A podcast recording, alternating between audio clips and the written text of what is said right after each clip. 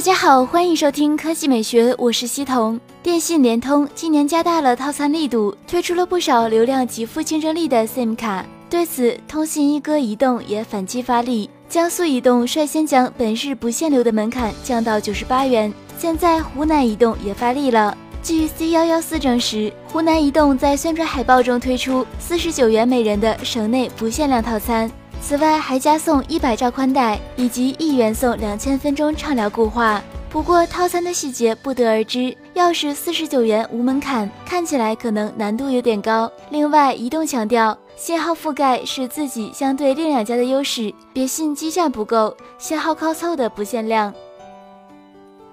第二条新闻来看安卓，目前安卓已经推送了全部四个版本的开发者预览，基本面貌和轮廓定型，按计划。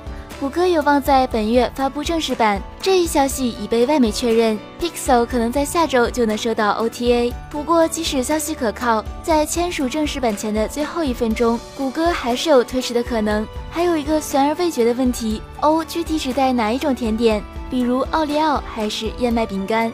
今年的安卓八点零号称 APP 启动速度快两倍，限制后台活动，进一步减少耗电。同时，新功能方面有画中画、原生应用角标、通知分组等。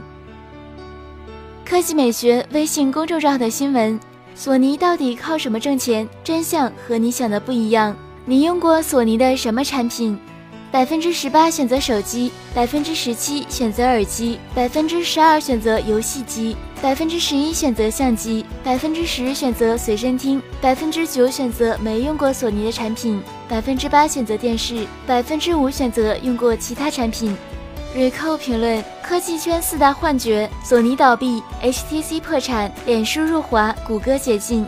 童爱君评论：最近刚和兄弟入了索尼的耳机，真是大法，音质无敌，我爱索尼。